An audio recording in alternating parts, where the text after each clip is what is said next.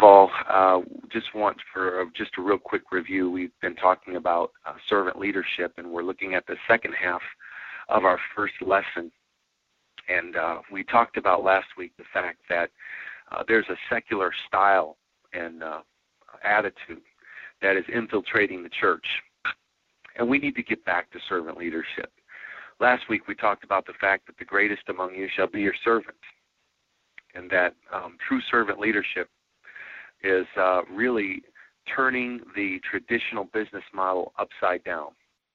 The leader is not on top of the uh, leadership pyramid, but on the bottom. And he's providing support, stability to that organization and to the people that he serves. And in succession, everyone else in that leadership team um, then is working their way up to the ultimate, the, the pinnacle of that service pyramid would be the uh, the saint, and so and and the lost ultimately the lost. And so we need a servant leadership mentality. And today we're talking about authority. And we want to today my goal for this meeting is to have proper understanding.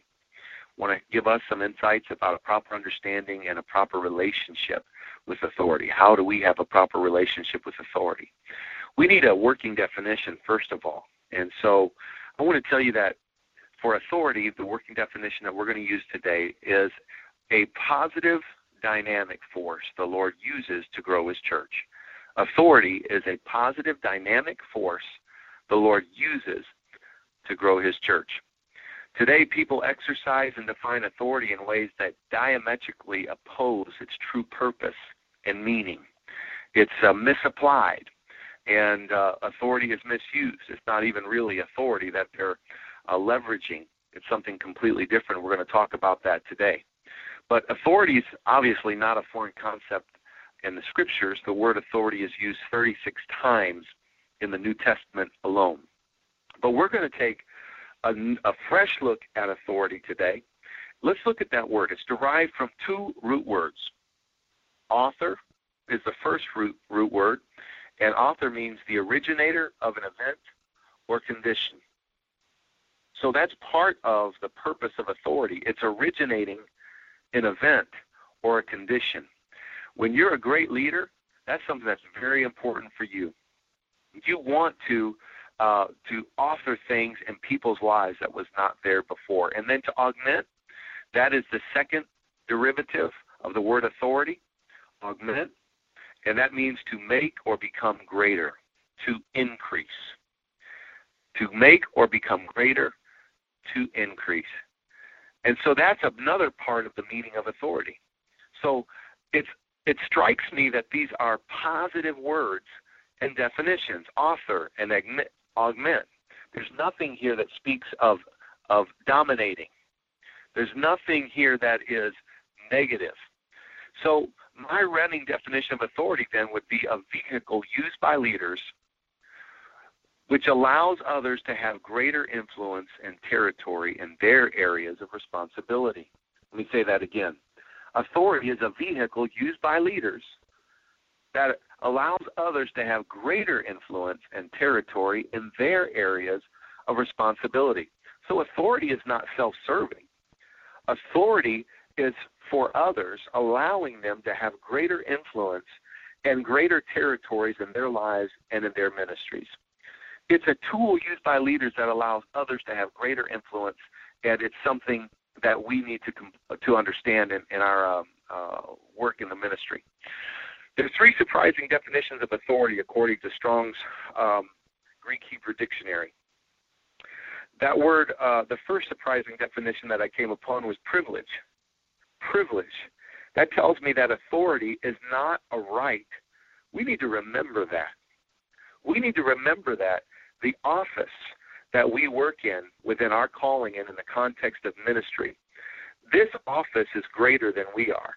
It's not something that we own. Being a pastor is not my right, it is my privilege. When I understand that the authority that I have is something that has been given to me by God, and it is something that is being held in trust, then I realize that I can't just use this any way that I want to. I always want to have a sense of what a privilege it is to be called into the work and into the ministry of Almighty God. Authority is a privilege, it's not a right. The second surprising definition of authority for me that I came across was freedom. Freedom, another definition of authority. That that is absolutely uh, different than some people's mentality of authority. Some people, their authority, their uh, definition of authority is, is about repression. But according to Strong's Greek Hebrew Dictionary, authority is about freedom. It's not about control. It's not about repression. It's not about diminishing people. It's about setting them free. As a matter of fact, a woman by the name of Dr. Sara C. Charles said that freedom is inter- intertwined inextricably with the exercise of authority. Freedom is intertwined inextricably with the exercise of authority. In other words, whenever you talk about authority, freedom is is in that. And so I hope that's that can be said about your department. I hope that can be said about your church. That your church, when they when people talk about you and how you use authority, that people are saying, I have found greater freedom in my ministry.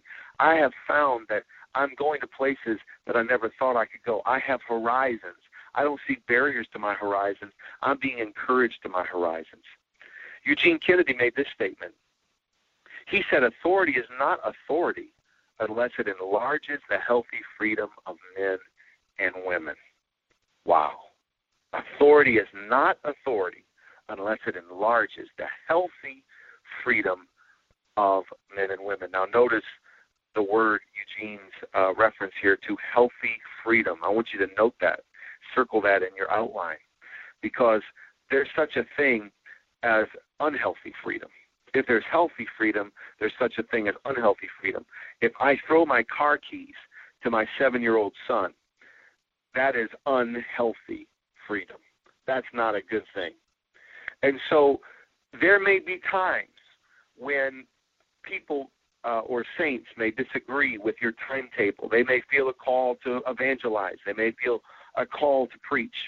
And there are times when, in authority, you have to help people to understand timing in ministry. And we have to be careful that the freedoms that we give to people are healthy freedoms. In that scenario, that is in a person's best interest for them to hear the word, not now. Uh, let me let's talk about timing and let me help you to grow you to the place where you can answer that call. But right now, that would not be a healthy freedom for you. So, given you know, authority isn't always saying yes, but authority is definitely having a very keen sense of a desire to expand people's horizons and give them freedoms in a way that is healthy. Because know this, it's roots before fruit. And if we allow people to have more fruit than they have roots, then they become top heavy and they fall over. So authority gives more healthy freedom to men and women. That's a surprising definition of authority for me freedom. The third surprising definition of the word authority is delegated influence. What a word, what a thought. Delegated influence, not the sharing of power, but a transfer of trust. As a matter of fact, when I introduce a speaker, when they come to our church, I believe in the power of the transfer of trust, especially if that speaker is, is largely unknown to our congregation and they're hearing that speaker for the very first time. I'm going to take my time to kind of share the story and share uh, about my admiration and talk and just confirm and validate this person's calling and validate that they are at our assembly and the will of God to give us a word. And what I'm doing is I'm transferring the trust that people have in me as their pastor to that individual who's getting ready to step to the pulpit. And so that is something else that is very power. I'm using the authority and the fluent influence that I have to help someone else in their office. That's a beautiful concept to me. Now understand that authoritarianism is not authority. This is very important for us to understand. Authoritarianism, uh, according to Dr. Sara C. Charles, imposes a template of conformity on people to restrict and control their individual development. Man, that is Incredible. Its meaning is revealed in the growth it hinders. Think about that. Underline that. The meaning of authoritarianism is revealed in the growth it hinders. Because of its repressive and controlled tactic, tactics, which systematically reduce human freedom. I want to make up my mind today that I am not going to be authoritarianistic in my style of leadership. I want to be a servant leadership. I don't want people to be conformed. We have to be careful, pastors, that we don't put a cookie cutter on every leader that we mentor in our lives. Our goal should not be for people to be like us. Our goal should be that Christ is formed in them. But authoritarianism imposes a template of conformity on people. It restricts them.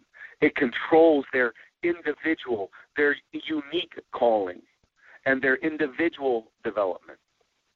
And what happens with authoritarianism is that it is repressive. It hinders people and, and it hinders their growth and it systematically reduces their human freedom. Now, I have to tell you that it's possible that even within the ranks of God's church, there's some men that don't understand that, and and uh, they they want everybody to be like them and think like them. But I got to tell you, if everybody on my leadership team thinks exactly the way I think, then we aren't going to be as creative as we need to be and we we're not as complete as we need to be. Now, don't misunderstand me. I think we all need to have the same DNA. I think we need to have a mutual commitment to the same goals.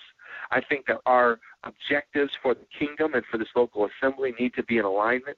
But at the end of the day, God can take diversity and help us to be more successful through diversity and through the, the, the variation of the giftings that He's placed within our congregation and and so I can't demand people to be like me. And in doing that, I'm taking away from the dynamic giftings that God has placed within our congregation. Look what Jesus says in Matthew chapter 20 and verse 25. But Jesus called them unto him and said, Ye know that the princes of the Gentiles exercise dominion over them, and they that are great exercise authority upon them. This was our text from last week. And again, that that's a powerful statement that the Lord made, makes. They're, uh, they they exercise authority upon them. That word exercise authority upon them uh, in the original language means to to to wield or to to exercise full privilege over. You know, sometimes we're not merciful in our spirit we have a hard spirit. We have a hard edge. We're leaders without a spirit or a sense of compassion. And that is really a regrettable thing. And so, men, they say, I am pastor, and I'm going to exercise my full privilege and right over people because I am the pastor. I think some of that attitude where we're not merciful in our spirit and, and, and we're hard on people and we're demanding on people, you know, really, to me, that just lets me know that there's some insecurity here. That's not how Jesus uh, directed, that's not how he worked. Yes, there was commandment relationship. He was God and there was no one beside him. And he did speak with authority. But Jesus had compassion for the people that he was leading. I I just got to tell you right now, it's coming to my into my mind that you know nothing has done our organization more harm, and I should just speak of organizations. I let me rephrase that. Nothing has done more harm to the work of God than insecurity. Insecure people hurt the work of God. They don't know who they are in the context of God. They don't understand the proper use of authority. And so they move into this uh, attitude of authoritarianism, and it hurts people. Let's talk about some of the problems with authority. Authoritarianism is manipulative power, manipulative power imposed upon others. This is not true authority. The base of authoritarianism lies not in love, but in desire for power. We have to be careful that when we develop leaders and when we bring people into our churches or we hire uh, new staff, that we're not bringing them into the church for what they can do for us. As a matter of fact, I've made a high level commitment. I will not bring a staff member or hire a staff member into this congregation unless I have a strong sense of vision for them. There may be men who uh, are immensely talented and they have a tremendous uh, track record, but if God has not given me a sense of vision for them, then they don't belong in this church. They may be very effective in the kingdom, but if they're going to come to this local assembly, I need to have a sense of direction and a passion for their future and a sense that God has placed a unique uh, anointing upon my life to help them and to develop them. So I don't want to bring people into this congregation based on what they can do for me. I don't want to be authoritarianistic and be manipulative and and to uh, bring people into my circle based on a desire for power. And then finally, another problem with authoritarianism is this authoritarianism serves the purposes of the few who would dominate the many. Authoritarianism serves the purposes of the few who would dominate the many. That doesn't belong in the church of the living God. I want you to understand that all spiritual authority flows from Jesus Christ. In Luke chapter 8, reading verses 24 to 25, we read, And they came to him and awoke him, saying, Master, Master, we perish. Then he arose and rebuked the wind and the raging of the water, and they ceased, and there was a calm. And he said unto them, Where is your faith?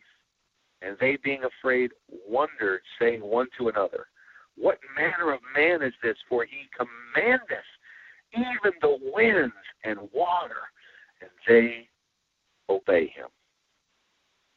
All spiritual authority flows from Jesus Christ. He demonstrates that to us. He commanded the wind and the waves. In his life, he commanded devils. There's something wrong with the picture when the Lord commands the wind and the waves and they obey him. And he commands the devil and he must flee. But he commands us and we tell him that we'll get back to him or we need to pray about that directive that he's given to us. Our relationship with God is going to determine whether we exercise authority or authoritarianism. It is very hard for a man who is fully devoted to God and is is in the in a, in communion regularly with the Lord and has a strong and keen insight about who he is in light of who God is to have a spirit of authoritarianism. If you ever stand in the presence of God, you're going to realize how small you are. When you stand in the presence of God, you realize it's His church, it's not your church. When you are continually at the Lord's feet, you're going to realize that there are piercings in his feet. There are holes in his feet. He took nails in his feet and in his hands. He died for the world. The church belongs to him. It's not my church. He purchased the church with his own blood. And when you are in relationship with God and you're praying and you're seeking him and, and, and you have a real true communion with him, there's a humility that comes to you. And a proper use of authority is going to flow out of proper relationship with the Lord Jesus Christ. Amen. We need to understand that there's a paradox involved with authority. Here's the paradox the more you submit to God's authority, the more authority you receive. In 1 Peter chapter 5, verses 5 through 6, likewise, ye younger, submit yourselves unto the elder. Yea, all of you be subject one to another. There's a little lesson right there mutual submission, something that I believe God's church could really learn from. Mutual submission one to another. So he says, All of you be subject one to another and be clothed with humility. For God resisteth the proud and giveth grace to the humble. Please remember, the devil wants to incite you with a prideful spirit. He wants to do that for this very reason that we see here in 1 Peter chapter 5 and verse 5. He knows that God resists the proud. And if the devil can get a spirit of pride in you and cause you to nurture that spirit and those proud attitudes, you know what happens? The devil's going to step back and he's going to watch the fireworks. He doesn't have to resist you because God is resisting you. That's one thing I don't want in my life. I don't want I can't win that battle. I cannot win a battle when God is resisting me. So we're told to submit ourselves unto our, to our elders, and he tells us to be mutually submitted one to another and clothed with humility, because God resists the proud, but he gives grace to the humble. God gives grace to the humble. So, verse 6, he says, Humble yourselves, therefore, under the mighty hand of God, that he may exalt you. Watch this now in due time. So, there's a season. There's a season where God is going to elevate you. As young ministers, we need to be careful. Sometimes we can become a little bit ambitious and we can we can become anxious and, and a little bit too driven. And we say, Well, I'm submitted to my pastor, I've been submitted to him for three days still nobody's called me for revival yet. No, it needs to be a lifestyle. And sometimes God is going to try the reins of our spirit to see if we are truly humble. But if we will do that, if we'll humble ourselves, and if we'll submit to God's authority and to the authority that He's placed in our hands, in due time, He will exalt us. Don't get the wrong idea here. Exalt doesn't mean uh, you're going to sit at the head table. Exalt means that God is going to elevate you to His perfect will. To His perfect will. God, whatever your perfect will is for my life, I can't aspire to anything higher than that. So please get this into your spirit that the more we submit to God's authority and the authority that He's placed in our lives, that's when the Lord is is really freed to elevate us and to exalt us. He's not going to violate his own laws. And he is not going to honor your life while you dishonor the authority that he's placed in your life and his authority. Something else we need to understand about authority. You cannot understand authority unless you're under authority. You won't understand it. In Matthew chapter 8, verses 5 through 10, I know I'm walking a, a very familiar trail, a well worn trail here scripturally, but it's something that's good for us to hear again. This passage of scripture, when Jesus entered into Capernaum, they came unto him, there came unto him a centurion beseeching him and saying, Lord, my servant lieth at the point uh, at, at home sick of palsy, grievously tormented. And Jesus said unto him, I will come and heal him. The centurion answered and said, Lord, I'm not worthy that you should come under my roof, but speak the word only, and my servant shall be healed. Verse 9 For I am a man under authority. Understand that this centurion was aware of what Jesus was capable of, and he understood Jesus' authority by this verse. He said, Because I'm a man under authority. He said, Having soldiers under me, and I say to this man, Go, and he goeth, and to another, Come, and he cometh, and to my servant, Do this, and he doeth it. When Jesus heard it, he marveled and said to them that followed, Verily I say unto you, I have not found so great faith, no, not in Israel. Isn't that awesome? So when you're under authority, then you understand authority. I don't know if you've ever really run into somebody that uh, kind of has that spirit about them that that they just don't quite get it. And without exception, these are people who they're just really not under authority. and and, they have that maverick spirit. They're they they have an independent spirit.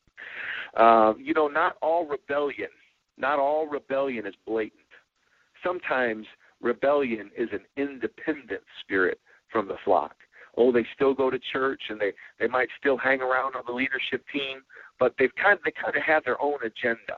They have their own thing going, and as a pastor, you can sort of sense that, and it it worries you a little bit that independent spirit, and and because they're not under your authority, whenever they get authority, they misuse it, they misapply it. They're not under authority, therefore they're not able to completely understand it. Beware of that attitude, my friend. Beware of that attitude, because that is the attitude of the goat. And guess what? You'll never read in the Bible Jesus going to look for a goat. He only looks for sheep. The prodigal son was a goat. And what did the prodigal son have to do in order to repair his life and restore his life? He had to go home. The father didn't go looking for him. The goat has to come home. And so if you have an independent spirit and you have a rebellious spirit, don't wait for God to grab you by your collar and take you down to an altar. If you sense that about yourself, and if the Spirit of the Lord is talking to you, you make up your mind, I've got to take this back home. I need to get under the authority of my pastor. I need to get under the authority of my elders and my leaders. I need to stand there. That's the way the anointing flows. Verse, uh, excuse me, not verse 3. This is my third point here. Great men of Scripture were under the authority of men. First of all, understand that. Great men of Scripture were under the authority of, of three things. They were under the authority, first of all, of men. In Genesis chapter 39, verses 6 through 9, the Bible says, And he left all that he had in Joseph's hand and knew not aught. He had to save, uh, he had save the bread which he did eat. And Joseph was a goodly person and well favored. And it came to pass after these things that his master's wife cast her eyes upon Joseph, and she said, Lie with me. By now you're realizing we're reading about Joseph, and uh, we're reading about Potiphar's wife here. But Joseph refused and said to, to his master's wife, Behold, my master wotteth not what is with me in the house, and he hath committed all that he hath to my hand. There is none greater in this house than I, neither hath he kept back anything from me but thee, because thou art his wife. How then can I do this great wickedness and sin against God? Well, Joseph, we know his story. We know that he became vice Pharaoh. We understand how God elevated him, but he was elevated because he knew how to stay under the authority of men. I've heard people say, well, I don't need a man to tell me what to do. I'll just let God tell me what to do. I've got news for you. Here's a little 411. Put your seatbelt on. God speaks through men, and He honors authority. He works through authority. There is no such thing as a Lone Ranger in God's army. It doesn't work that way. Every man, every woman in the kingdom of God must understand who their authority is uh, in the human dimension and they've got to stay under that authority. In 1 Timothy chapter 2, reading verses 1 through 3, it says, I exhort, therefore, that first of all, supplications, prayers, intercessions, and giving of thanks be made for all men, for kings, and for all that are in authority. Interesting. That we may lead a quiet and peaceable life in all godliness and honesty. For this is good and acceptable in the sight of God, our Savior. So, even in this passage of Scripture, Paul exhorts Timothy and says, I want you not only to recognize spiritual authority, but I want you to uh, understand that there is such a thing as human government and human authority. And I want you to pray for those people that are in authority, that ye may lead a quiet and peaceful life in all godliness and honesty. So Paul was teaching Timothy, we should pray for all that are in authority. We should that prayer stabilizes our ministry when we pray for authority, and acceptance of authority is pleasing to God. And I'm talking about human authority, the authority of men. I want to tell you that in my daily devotional prayer life, I pray for the authority that God has placed in my life. And uh, I, I would suggest that you do the same thing for this very reason, the scripture that we've read here today. Something else you need to understand. Not only should we be under the authority of men, but we should be under the authority of the Word of God. In Daniel chapter 6, reading verses 10 through 11, the Bible says, Now when Daniel knew that the writing was signed, he went into his house, and his windows being open in his chamber toward Jerusalem, he kneeled upon his knees three times a day and prayed, and gave thanks before his God, as he did aforetime. Then these men assembled and found Daniel praying, making supplication before his God. Ultimately, Daniel was submitted to the Word of God. We answer to the Word of God. And, and please understand this. Don't change doctrines because you don't want to change your behavior. You don't have that freedom. You don't have that right to do that. We need to stay under the authority of the Word of God. Before I finish, I'm going to tell you a personal story how I was confronted by the Word of God when I was having a little bit of problem in my life with authority. And I had to make a very critical decision would I submit to God's word or would I insist on being right in a situation where his word was God's word was clearly telling me I was wrong. Third thing that men are, need to be under authority of. So we've talked about we need to be under the authority of men. We need to be under the authority of the Word of God. And the third thing that we need to be under the authority of is God Himself. In 1 Kings chapter 18, verse 22, then Elijah said unto the people, I even I only remain a prophet of the Lord. But Baal's prophets are 450 men.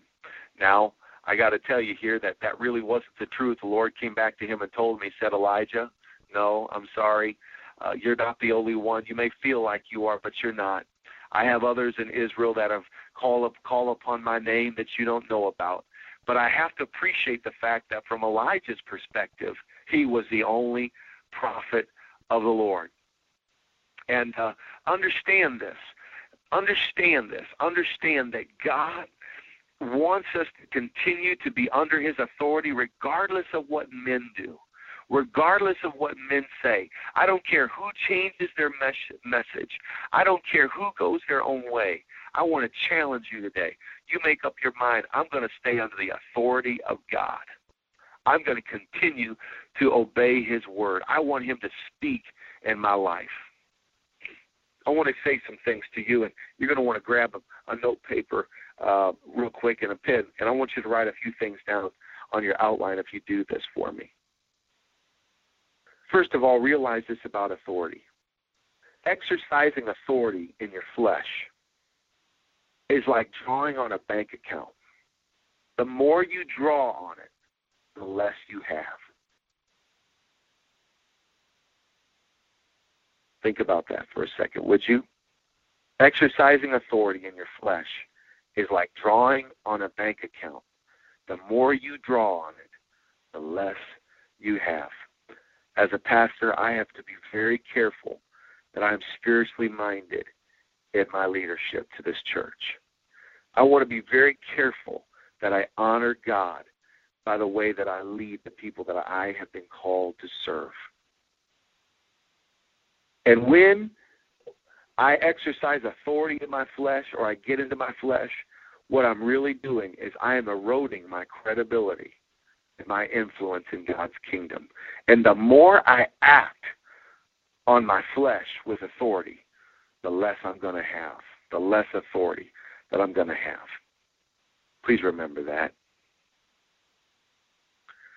Something else I want you to understand. Authority will cause a person who is spiritual to grow.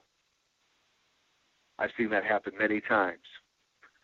Give someone authority who's spiritually minded, and they just blossom. But if you give authority to a carnal person, they won't grow, they will swell.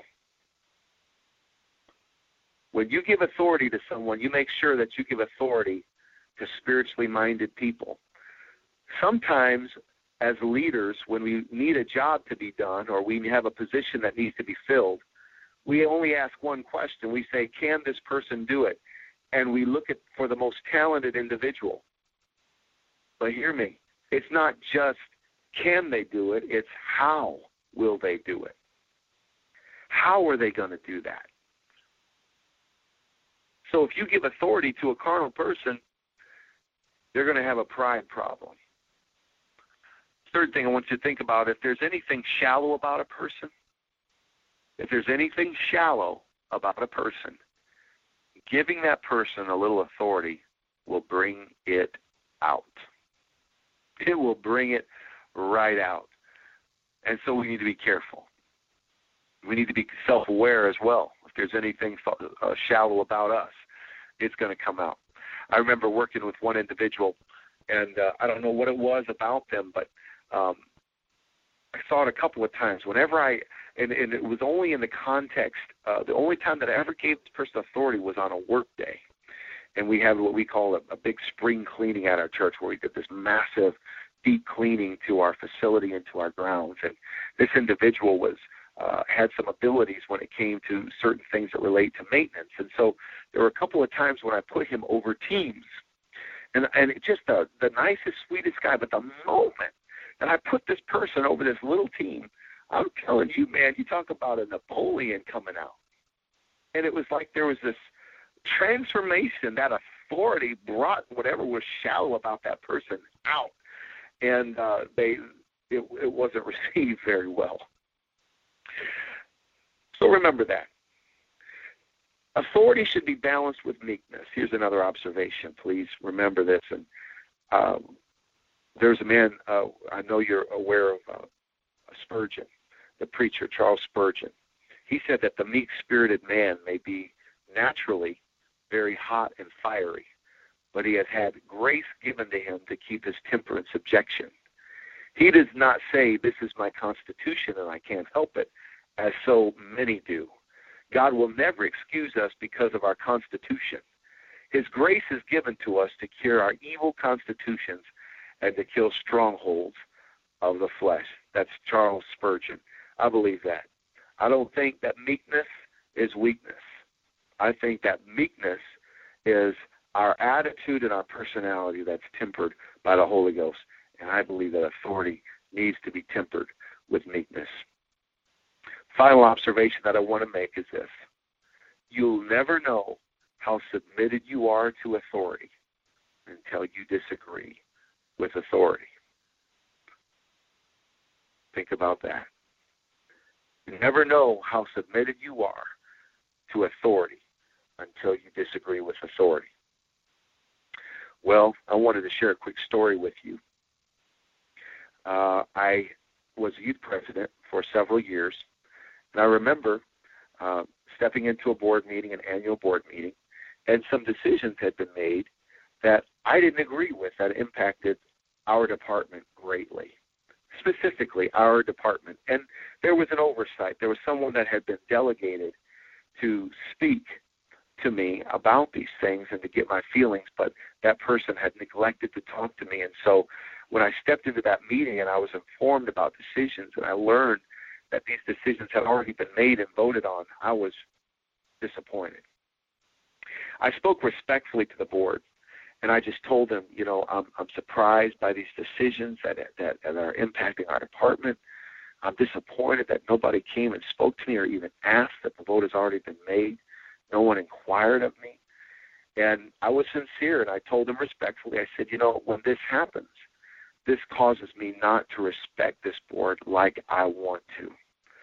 Now, I was being truthful and I was speaking the truth in love, and and uh, we have a tremendous board where where I uh, in the district that I go to, and uh, they realized that they re- realized that no one had talked to me, and so they rescinded several of the decisions that they had made. They apologized for that, and so they did everything right. It was just an oversight, but I was still stinging from these decisions that had been made that had affected me, and not every decision that they had made had been rescinded.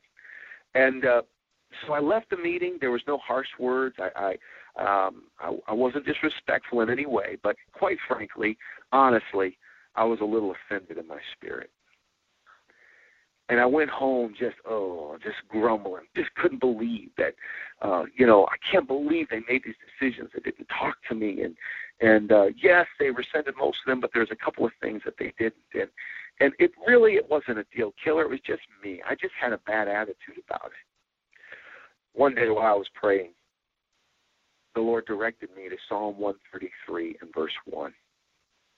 Behold, how good and pleasant it is for brethren to dwell together in unity. And the Lord brought this word to me, dwell. The Lord asked me, He said, Okay, so what you're telling me now is you don't want to dwell in unity, you just want to visit it when you agree with authority. You don't want to live there anymore. You're just going to visit it when you agree with authority. Oh, man. That was a tender hand of God coming right across my face. And I felt such conviction in my spirit. And in verse 2, the Lord showed me. He, the scripture, it says, It is like the precious ointment upon the head that ran down upon the beard, even Aaron's beard, that went down to the skirts of his garments. You know what the Lord showed me? He showed me that's how the anointing flows. From the head, and who's the head of the church? Jesus Christ. But then it runs down to the beard. And you know what the beard is? That's the human authority that God has placed in my life. And you know what I am?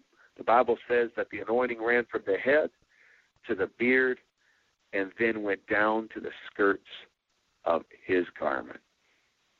Then I was the garment. That's what the Lord showed me. That the anointing flows from Jesus Christ down upon the human leadership that God has placed over me, and then finally to me. And if I get out from under the beard, I will never have God's anointing and favor in my life. Man, I'm telling you, conviction came on me. It was it was. The next time that I was able to meet that board, we went through all of our meeting, and I said, I have one more thing to say. And I told them the little story about the previous meeting we had had and how I had allowed a spirit of offense into my heart. And I asked that, that our board, would you please forgive me? I, I didn't say anything to anyone, but it was in my heart. And this is what God showed me in the scripture that I need to dwell in unity. I need to live there, even when I don't agree. And I want to stay under the beard. I want to stay under your authority. I'm telling you, there was such a beautiful, sweet presence of God that swept into that place. It was a liberating and a beautiful feeling in my life. But I learned something. I don't know how submitted I am to authority until I disagree with authority. Think about this. Think about this. Because you're going to need that insight someday. It's only a matter of time before somebody disappoints you it's only going to be a matter of time before someone uh, makes a decision that doesn't go your way. And you're going to have to ask yourself, make this, make this up in your mind. Am I truly submitted to authority? Am I, am I truly uh, under the beard that God has placed in my life? Do I dwell in unity, or do I just visit it from time to time? That's something I want you to think about. That's something that I want you to pray about in your everyday life. Lord Jesus, I thank you for the opportunity to be here and to, to just speak with uh, my brothers in the faith. God, we want to have a proper view of authority. Uh, Lord, we don't want to restrict. We don't want to have that attitude, Lord, that we repress people. We don't want to be authoritarianistic in our style, but Lord, we want to lead the way that you would have us to lead. And so we reject that attitude. We reject that spirit, God, of imposing a template on others. We want to we want to offer healthy freedoms in people's lives, God. Give us the wisdom to know what is healthy freedom for the people that you have called us to serve. Help us, Lord Jesus, to stay under the authority of your word. Help us to stay under the authority of men, and help us to stay under the authority of your spirit. I pray this all in the name of Jesus Christ. Amen.